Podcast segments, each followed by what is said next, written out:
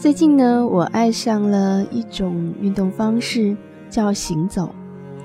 虽然会令人感觉到很疲惫啊，但是每每在汗水横流的时候，依然会觉得很甜蜜。还有，还有那些走在路上的幸福感觉。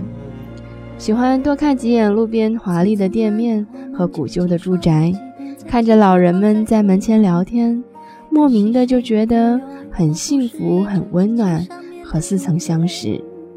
蹲在路边看流浪猫睡觉，然后看它慵懒地抬下眼睛，暗笑它傻傻的模样，总是会想，其实生活给予我们的并不少，是我还没有发现吗？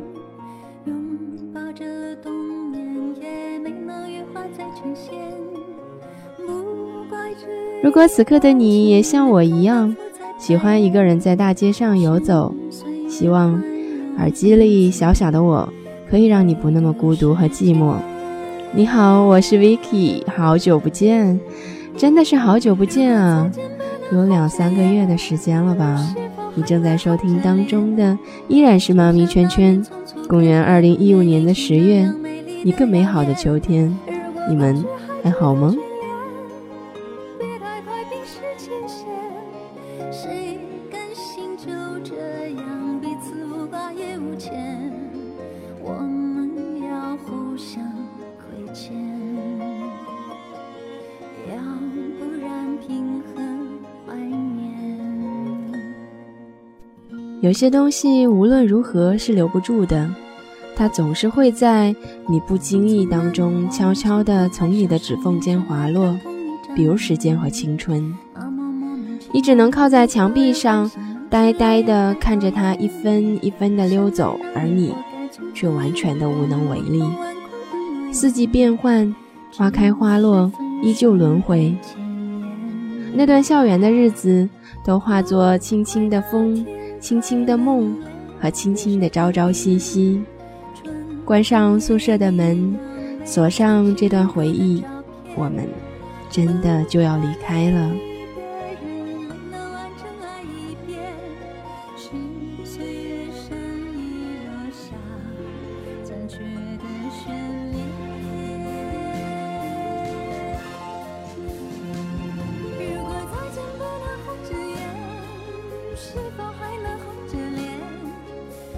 偶然间看到了这样一段离别的话，让我顿时的感慨万分啊！离开大学已经十年，十年前的林林总总，总是会在脑海当中不停的翻涌，不停的再现。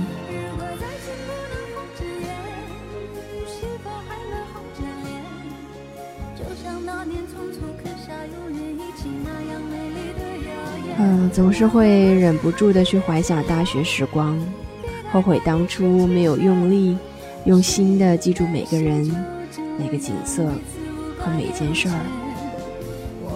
啊，多么希望时光可以倒流啊！可是时光又怎么能够倒流呢？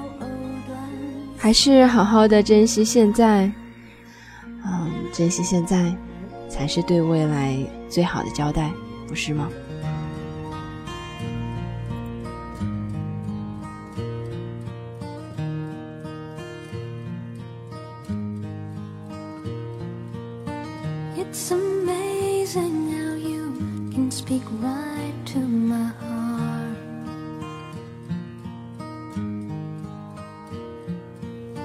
？without saying a word you can light up the dark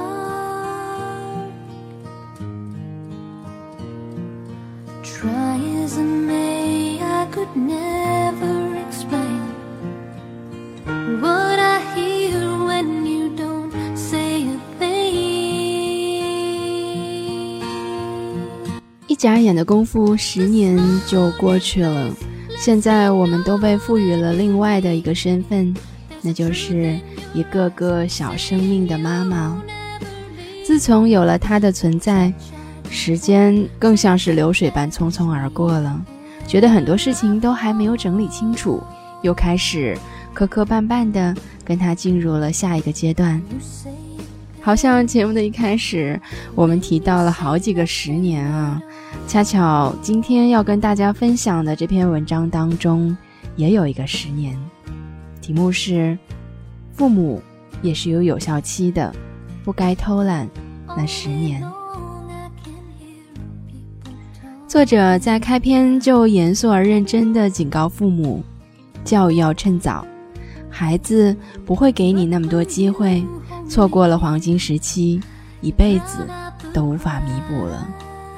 他在文章当中写道：“父母也是有有效期的，在孩子最依赖的十年里，用心教养，提供依靠。一旦孩子长到青春期，父母再怎么努力，也再也无法提供实质性的影响了。如果在孩子需要的时候，父母忽略了教养，将来……”孩子再怎么叛逆，父母也只能是摇头叹息了。下面作者讲述了一个真实的故事，是他的朋友和朋友女儿的故事。也就是这个故事，让作者感触很大，意识到其实父母是有有效期的。最近去拜访了一个朋友。当我们都坐在朋友家的后院吃东西聊天时，他的大女儿回家了。大女儿今年十八岁，已经不住在家里了。她跟着她的同居男友一起走了进来，两个人手上都各自拿了一支烟，穿着很新潮，露着小肚子，后面露出腰的部分还有一个刺青。那个男孩的手腕跟手臂上也有刺青，两个人互相窃窃私语，有说有笑，但是对外人都露出很不屑的眼神。这让我蛮感慨的。我突然领悟到了一件事，那就是其实父母跟食物一样，都是有有效期的。我第一次见到这个女孩时，她才八岁。跟我家老大现在一样大。十年前我去她家时，她可以在短短的时间内，把我送的一瓶清酒上的字和图都一模一样的画下来。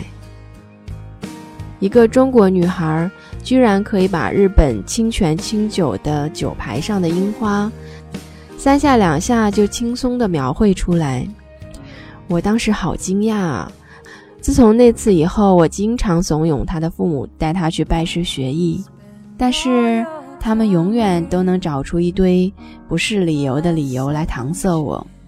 奇怪的是，他的父母一面搪塞我，却又可以一面跟我炫耀他女儿最近又画了些什么。我突然惊觉，十年过得好快啊，好像才昨天的事情，现在已经是十年后了。我不认为他的父母现在有资格去批评他们的女儿，因为一直以来他的父母只顾着自己，从没重视过他的教育问题。现在再想教育已经是不可能了，理由很简单，那就是因为父母的教育功效已经过期了，而且他的父母在有效期内并没有做任何的努力。孩子在小的时候，父母对他们来说是万能的，是完全可以依靠的。这就是父母对孩子教育的黄金时期。当孩子一旦到了青少年时期，父母的有效期也就快到了。该说的、该教的、该做的，都应该已经做足了。是到了验收的时候，这验收的是父母的教育方针。也是孩子对外界的应变能力。过期后的父母再怎么努力，也比不过十年前来的有效了。我突然很感叹，我告诉我自己，我必须要在黄金时期内帮我的孩子做好面对未来的准备，因为时间过得真快啊，一转眼就过了。我不想将来只有叹息、摇头的份儿。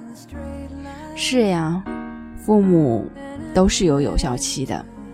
小孩是老天爷给我们的礼物，当你不珍惜的时候，老天爷就会把这份甜蜜的礼物收回了。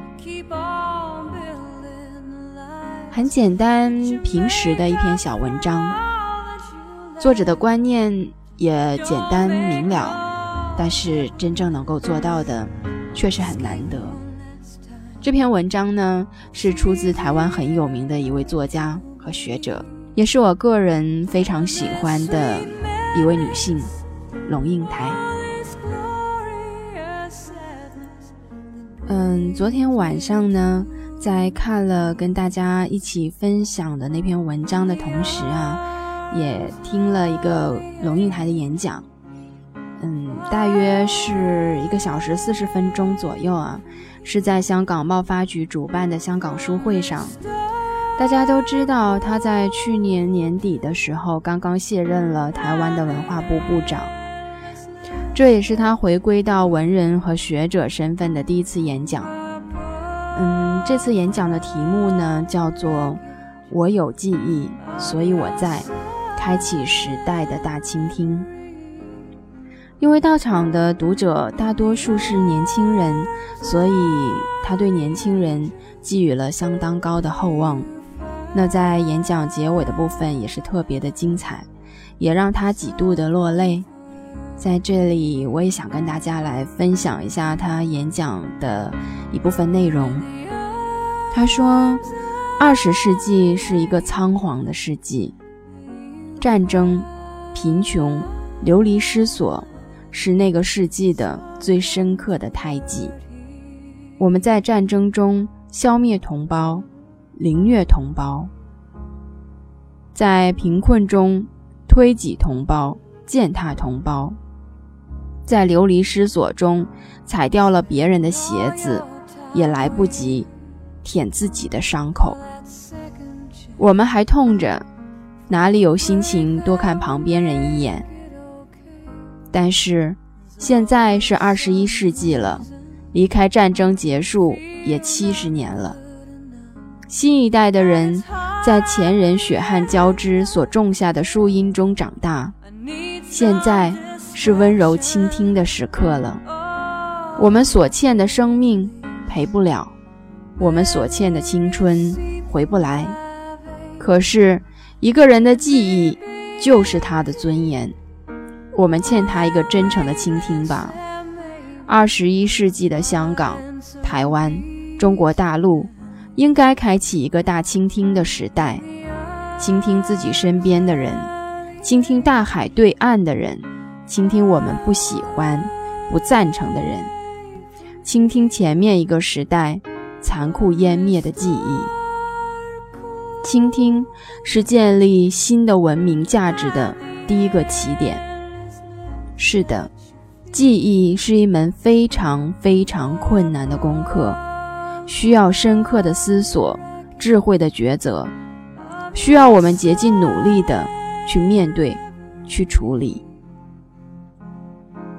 在这里，我们不去评说他的政治立场，单纯看他本人对中国近代历史和文化的尊重和传承，就值得我们去学习。我个人觉得，有机会大家可以去读一读他的书，听一听他的演讲。一个非常有魅力的女人，也是两个孩子的妈妈。我时常反思啊，作为妈妈的我，是给予孩子物质享受。呵护关爱重要，还是给孩子一个精神引领更为重要呢？听了这个演讲之后，啊，我其实内心是很激动的。一个有历史责任感的家庭，才会成就一个孩子的爱国情怀。你们说呢？如果你们感兴趣的话，我们可以在以后的节目当中，再和大家来聊一聊龙应台的几本书，比如说《目送》。比如，亲爱的安德烈，比如孩子，你慢慢来，好吧。今天我们也聊了很多，嗯，希望大家能够喜欢我们的节目，也喜欢一种积极向上的生活方式。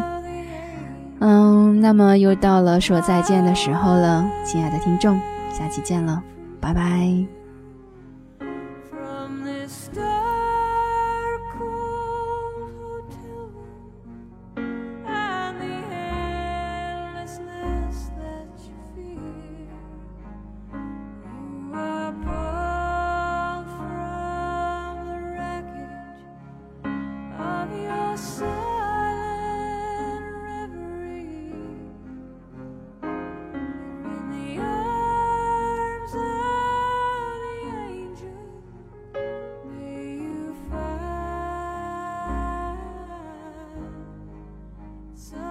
come you.